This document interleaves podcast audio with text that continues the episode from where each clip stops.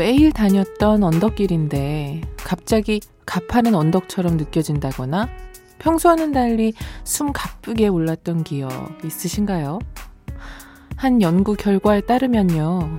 마음이 외롭고 힘들수록 같은 오르막도 더 힘들고 가파르게 느껴진다고 합니다. 반대로 내 마음이 활기차고 행복할수록 어제까지만 해도 숨차게 올랐던 오르막이 아주 가뿐하게 느껴진다는 거죠.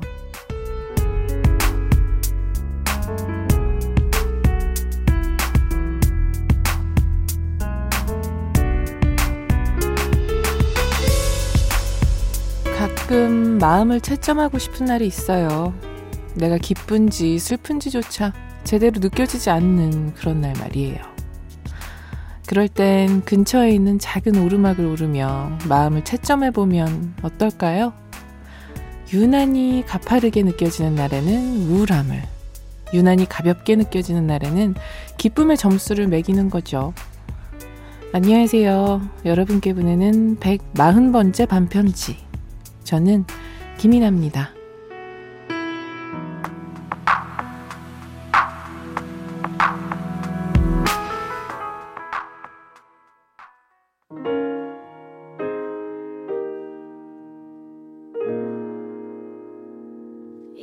이제부터 웃음기 사라질 거야. 가파른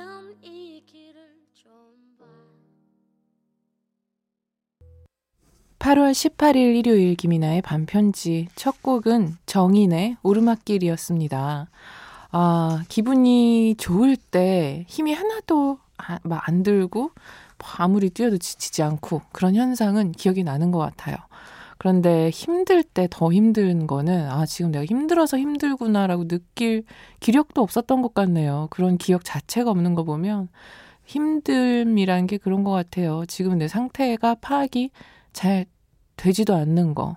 그래서 얘기했던 것처럼 내 마음이 지금 힘들 때 잠깐 멈춰서 아, 나 지금 힘들다 라고 인지하는 것만으로도 어떤 쉼표가 찍힐 수 있다라는 생각이 들어요. 그게 굉장히 어렵지만 훈련을 하면 가능한 일일 것 같아요. 잠시 힘드신 분들은 아, 나 지금 힘들어. 하시면 쉼표가 한 번 찍히는 걸 테니까 한 번씩 마음속으로 또는 소리내서 이야기해 보셨으면 좋겠어요. 어, 오늘은 반편지 가족들과 제가 가장 가까워지는 일요일 밤이에요. 가득 쌓여있는 편지들 함께 얘기 나눠볼게요. 반편지 참여 안내 해드립니다. 저에게 하고 싶은 말, 나누고 싶은 이야기 있으신 분들은 사연 보내주세요. 문자번호 샵 8001번, 짧은 건 50원, 긴 건 100원이고요. 인터넷 미니, 미니 어플은 무료입니다.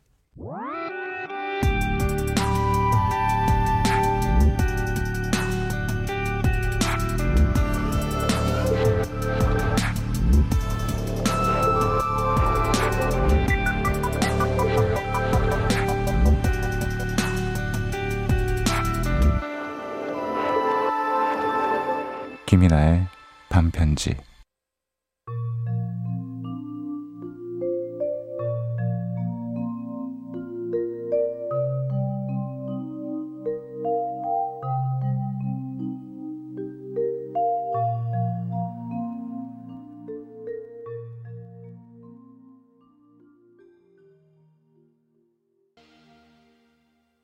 김이나의 반편지 뱅크의 가질 수 없는 너 듣고 왔습니다. 아, 뱅크 노래들은 아무리 들어도 좋아요. 가슴 철렁하는 느낌이 매번 들을 때마다 느껴집니다. 밀려있는 이야기들 만나볼까요? 0833님. 이나 언니, 이렇게 잠들기 전 누워서 언니 목소리를 들은 지도 이제 한 달이 다 돼가요. 조근조근 목소리만으로도 큰 위로가 된답니다. 전 요즘 직장인 영어 회화 모임에 다녀보고 있어요.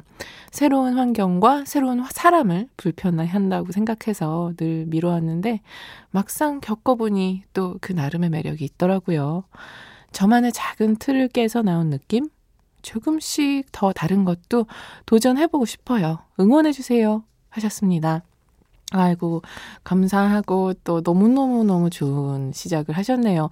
그 영화 중에 짐 캐리 나온 예스맨이라는 영화가 있어요. 전 너무너무 재밌고 또 감명 깊게도 봤어요. 짐 캐리 영화들이요. 생각보다 좀 생각할 거리를 많이 던져주는 영화들이 꽤 있거든요. 짐 캐리의 연기가 너무 재밌고 웃겨서 그렇지 되게 깊이 있는 이야기가 꽤 있는데 그 중에서도 예스맨은 생각보다 저는 굉장히 많은 것을 느꼈어요. 거기 뭐 스포는 아닙니다만 어 설정 자체가 무엇이든 간에 yes를 말해야지만 된다라는 어떤 음 그런 상황에 놓여요. 짐 캐리가. 그 뭐 그게 아무리 허무맹랑하고 절대 안 되는 일이더라도 yes를 대답을 해야만 하는 상황에 놓이고요. 그러면서 많은 막 사건 사고에 휘말리죠. 당연히. 예를 들어 여러분이 상상해 보세요. 심지어 그럴 때 보이스피싱 전화가 와도 yes를 해야 되는 거예요. 막 보내달라는 돈을 보내야 되는 거고 말도 안 되는 뭐 친구가 연락이 와서 한번 보자 하는데 yes 하고 그냥 안붙이 한 건데도 바로 약속을 잡아야 되는 거예요. 막 그런 식으로 아무튼 좌충우돌을 하다가 그렇지만 그렇게 좌충우돌을 한다라는 건 그만큼의 기회가 늘어난다는 거죠. 그래서 뜻밖의 기회에 노출된 짐 캐리가 그 기회 속에서 새로운 것들이 생겨나고 또 행운이 생기기도 하고 새로운 길이 열리고 새로운 자아도 만나고 그러는 이야기인데 한 번쯤 다들 보셨으면 좋겠고 어떤 어 특히 제가 되게 즐겨 들었던 팟캐스트에 등장하셨던 마음 수련 같은 거 하시는 분이 그 영화를 말씀을 하시는 거예요. 그래서 너무 반가웠어요. 게다가 그러면서 가장 깨달음에 빨리 다다라는 치트키가 있다면은 자기가 생각하는 방법이 바로 그거라고까지 말씀을 해주셨거든요. 인간은 자기가 생각했을 때 할 수 있는 범위 안에서만 움직이려고 하기 때문에 자기도 모르게 많은 기회를 놓치고 있다는 거죠. 지금 어 짧은 사연에 제가 답변이 거의 뭐 지금 일부 워치를 다 한 것 같은데 그만큼 이게 얼마나 어, 작지만 커다란 일인지를 말씀드리고 싶었어요. 새로운 환경과 새로운 사람, 그 만남에서 우리 0833님이 뜻밖의 행운과 행복 거둬내시리라 믿습니다. 성시윤님, 오늘 하루 종일 미드만 보고 있어요. 뒤늦게 그레이 아나토미 보고 있는데 너무 재밌어서 못 끊겠네요. 시즌 3 보고 있는데 시즌 15까지 있다네요. 한 번 보면 못 끊는데 큰일 났어요. 야, 세상에. 어디까지 가셨 을까, 지금은. 그레이 아나토미 정말 명작입니다. 그, 안 보신 분들 많이 계신가요? 우리나라 드라마로 치면 옛날에 종합병원 같은 설정이고, 그 안에 일하는 많은 의사들과 또 직원들, 또 병원을 찾아오는 환자들과 에피소드를 다룬 작품, 미국 드라마죠. 와, 근데 정말 작가들의 힘, 을 어마무시하게 느끼는 작품이에요. 그, 그냥 찾아오는 환자들의 디테일이 일단 어마어마합니다.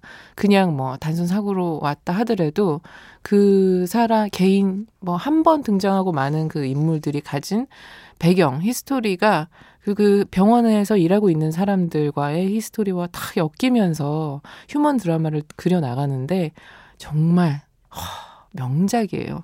어, 그레이 아나토미는 명작인 데다가 또 막 스피드도 빠르고 재미도 엄청 있기 때문에 많은 분들에게 추천 혹시라도 안 본 분들 있으시면 추천 드리는데 아, 좀 멈추기 힘들다라는 경고는 드립니다. 우리 시우님 혹시 지금 완전 빨간 눈 돼서 밤 새고 계시는 거 아니죠? 아이고, 그럴 만한 작품이긴 한데, 하긴 저도 지금 한 8 정도에서 멈추었던 것 같아요. 무서워서 다시 시작 못 하겠지만, 아, 시우님 때문에 저도 다시 시작하게 생겼잖아요. 노래 듣고 올게요. 자두의 대화가 필요해, 또 리치의 사랑의 이말밖엔.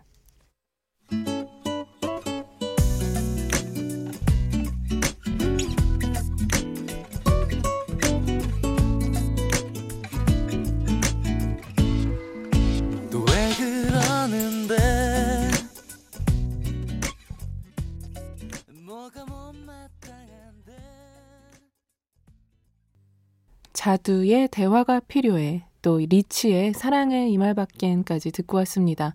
계속해서 사연 볼게요. 강서영님께서 요즘 너무 스트레스 받고 서럽고 지치고 그냥 너무 힘들어서 별로 잘하고 싶은 욕심도 안 들고 다 관두고 싶다는 마음이 드는 날이에요. 무언가 꺼내고 챙겨 먹는 게 그냥 다 지쳐서 안 좋아해서 한 번도 안 먹던 편의점 도시락을 사서 꾸역꾸역 먹다가 엉엉 울었어요. 이소영님, 저 옛날에, 저, 어, 들어오신 분들은 기억하는 에피소드일 텐데, 갈비 먹다가 뼈가 이렇게 퉁 튕겨져 나갔었는데, 그 갑자기 울었어요. 그게 아마 서영님 같은 심정이었을 것 같아요. 그냥, 그냥, 그냥 뜬금없이 아주 작은 트리거 하나에 탁 발동해서 서러움이 펑 터져버리는 그런 날이 있어요. 그런데 분명한 건 그런 날 이후로는 그 날보다는 나아지는 것 같더라고요. 그걸 안 터트리고 우리가 어른이니까 또 해야 될 것들이 있으니까 또 나를 믿는 사람들이 있으니까 꾸역꾸역 접어가지고 어, 참고 담아놨던 것들이 스프링처럼 팡 튕겨 나오는 거죠. 그럴 때는 아까 인트로에서 말씀드린 것처럼 아 지금 저한테 얘기해 주신 것처럼 그냥 확 뱉어버리시는 거죠. 나 아무것도 하고 싶지 않고 너무 힘들고 서럽고 지쳐. 그리고 육성으로 뱉는 게 힘이 또 달라요. 그냥 생각으로만 하지 마시고 아무도 안 보고 아무도 안 들을 때 그냥 워딩으로 확 뱉어버리세요. 그러면은 정말 조금은 나아집니다. 그 조금이 굉장히 힘들다는 거 아마 겪어보신 분들은 많이 아실 테니까요. 우리 조금씩이라도 나아져 봅시다. 0312님, 가사에 집중해서 노래를 들을 때면 나의 이야기 같아 공감이 될 때도 많지만 한편으로는 내가 경험해보지 못한 일인데도 내가 경험한 것 같은 느낌이 들 때도 있는 것 같아요. 저는 아직 이별을 경험해보지 않았지만 이 노래를 듣는 순간 정말 사랑하는 사람과 헤어진 것 같은 감정이 들더라고요. 신청곡 1994년 어느 늦은 밤 장혜진 신청합니다. 네, 이 노래 들려드릴게요. 그런 노래들이 당연히 있죠. 장혜진의 노래입니다. 1994년 어느 늦은 밤.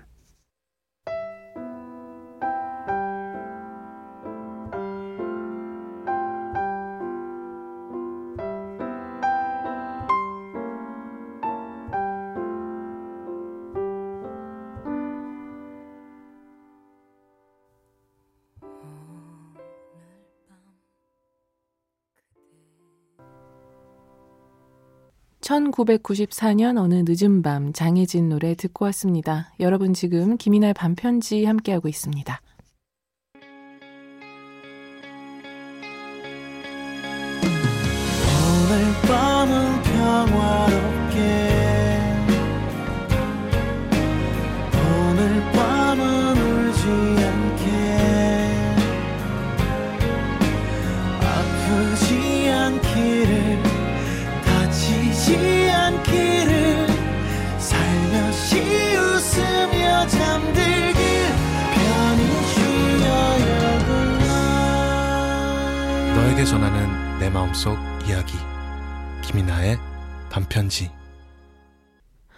네, 김이나의 반편지 함께 하고 있고요. 오늘은 밀린 편지들 하나씩 열어보는 시간입니다. 김선아님께서 안녕하세요, 밤디. 저는 오랜만에 고등학생 때 친구들 만나고 왔어요. 17살. 그저 같은 학교라는 이유만으로 친구가 되었고 비슷하게 시간을 보내던 우리였는데 10년이 지난 지금은 직장인이 된 친구도 있고, 아직 공부하는 친구도 있고, 여전히 꿈을 쫓는 친구도 있고, 꿈을 잠깐 접어둔 친구도 있고, 새삼 사람마다 각자의 시간은 다르게 흘러간다는 게 느껴졌던 하루였어요. 아, 그렇죠. 그러면은 얼마 만에 만나셨지? 10년 만에 만나셨다고요.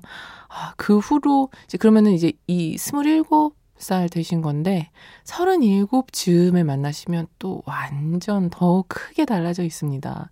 20대 때는 그래도 많이 달라져 있죠. 많이 달라져 있는데 그 폭이 좀 어느 정도 안에 있다면 30대는 아마 그때 즈음에는 결혼이나 육아 이런 것들이 본격적으로 개입하기 시작하면서 인생의 모양새들이 크게 달라지기 시작하죠. 아, 그래서 좀 점점 갭이 생기기도 하고요. 그래서 저는 저와 가장 가까운 친구가 저랑 인생 궤도나 모양새가 크게 다르지 않은 것도 하나의 큰 축복인 것 같아요.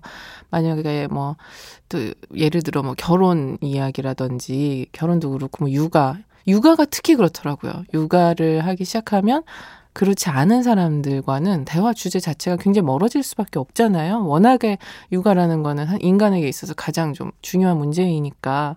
근데 다행히 이제 그 제 친구는 뭐 육아는 당연히 지나갔는데 굉장히 일찍 얘기를 나왔어요. 그래서 지금은 거의 뭐 육아 이야기를 하거나 또는 뭐뭐 이제 뭐 사춘기 얘기할 때도 벌써 지나간 것 같고요. 요즘 애들 빠르잖아요.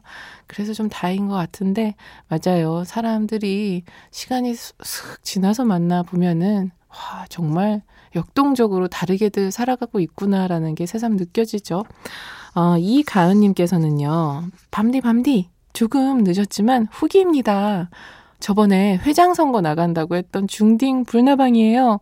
이나님 조언 덕분에 회장 선거 당선됐어요. 진짜 진짜 감사합니다. 자이언티의 멋지게 인사하는 법 신청해요. 허, 세상에 저 기억해요. 제가 약간 회장 연설문 같은 거 조언 드리고 막 했잖아요. 그거 하신 거예요? 오, 좀 좋아. 가은님 오늘 이 방송 듣고 계실지 모르겠지만 혹시 다른 날에도 가은님 오시면 다른 이 얘기 들은 어, 우리 불나방 가족분들 축하해 주셨으면 좋겠어요. 얼마나 기분 좋겠어요. 이제는 되셨으니까 무거운 책임감 안고 음, 멋진 회장 으로서 역할 해내시길 바랍니다. 그러면 노래 두 곡 들려드릴게요. 악동 뮤지션의 그때 그 아이들은 이어서 자이언티의 멋지게 인사하는 법. 지친 꿈을 이끌고 계속 걷다 보니 첫 발을 함께 떼어 달려왔던 친구들이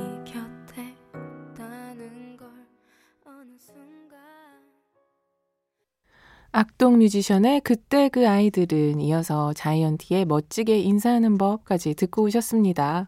어, 7742님. 저는 아기 재우고 나와서 밀린 집안일 하고 있어요. 설거지, 빨래 개기, 쓰레기 모아놓기 등등. 에휴, 이 시간이 집안일에 힘들기도 하지만 좋은 음악 들으며 나만의 시간이라 행복함마저 느껴집니다. 워킹맘이라 얼른 끝내고 아침에는 출근을 해야 해서 아주 분주히 움직이고 있는 밤이네요. 신청곡 해도 될까요? 예전 노래인데 한여름밤의 꿈? 권성현이란 가수였던 것 같아요. 해주셨습니다. 와, 아기 재우고 밀린 집안일 하고 있다고 하는 것만으로도 얼마나 힘드셨어요 하려고 했는데 워킹맘이시라고요. 하, 전 정말 가끔 정말 진심으로 워킹맘이신 분들 특히 어, 체력의 비결 혹시 있으시면 좀 남겨주시겠어요? 다, 그리고 영양제 같은 거 진짜 매일매일 챙겨 먹으면 활력이 좀 생기나요? 제가 그걸 그렇게 못해요. 아니, 그 뭐 어렵다고. 정수기 위에 딱 다 있거든요? 근데 그렇게 희한해. 그걸 못해요. 근데 아마 그 육아하시는 분들은 이 아이가 좀 그 원동력이기는 한 것 같아요. 의지가 이제 확 생기는 거죠. 저는 아무래도 뭐좀그 의지의 차이 때문에 힘이 좀 덜 날 수도 있는데 어쨌든 진심으로 저는 그 활기와 활력, 에너지 이런 거에 관한 비교 와 이건 정말 좋더라. 뭐 예를 들어 홍삼 같은 거 있잖아요. 있으시면은 아 그 뭐 제가 한번 좀 참고해 보도록 하겠습니다. 신제법 좀 이따가 꼭 틀어 드릴 테니까 듣고 계셔 주시고요. 어 김유순 님께서는요. 지난달이 남편 근속 30주년이었네요. 축하하고요. 그동안 애쓰고 수고했다고 말해주고 싶네요. 성격 참 안 맞아서 서로 힘들었지만 세상에 거의 30년을 가까이 함께 살고 있는 거 보면 인연이긴 한가 봅니다. 어, 어떻게 이렇게 낭만적인 사연이 있을 수가 있어요. 김유수님 오늘도 듣고 계셨으면 좋겠다, 고 남편분 정말 정말 수고하셨습니다. 축하드리고요. 정말 인생 선배님으로서 존경합니다. 어떻게 30주년 동안. 근속을 하셨구나. 그리고 또 유수님 이렇게 또 수고했다라고 말해주려고 사연 남겨주신 것도 너무 멋지네요. 성격 참 안 맞아서 힘들었지만 30년 가까이 함께 산다라는 거는 생각보다 기적 같은 일이에요. 그죠? 어, 진짜 저희 할머니도 외할아버지 돌아가셨지만 외할머니께서 아직도 할아버지 제사 지낼 때 굉장히 많이 오시고 사진 보, 보면서 도란도란도란 막 그동안 있었던 얘기하고 신기한 게 꼭 그 제사하기 한 일주일 전 정도부터 꿈을 꾸시더라고요. 근데 항상 좋은 모습으로 그렇게 나타나신대요. 하, 진짜 아름다운 인연인 것 같아요. 아름다운 사연들이네요. 음, 그러면 노래 들려드릴게요. 권성현의 한여름밤의 꿈, 그리고 이문세의 소녀.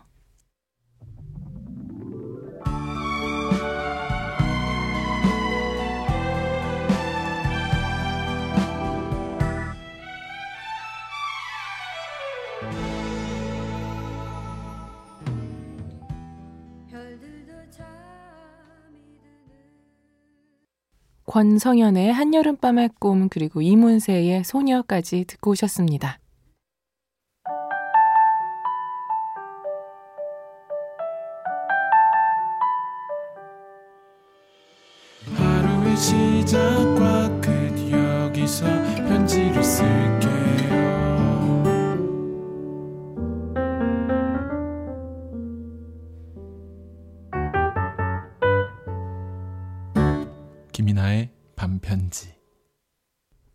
8월 18일 일요일 김이나의 반편지 오늘 끝곡으로는요. 새벽 공방을 새벽 라디오 199.3 199.3 저도 처음 들어보는 노래거든요.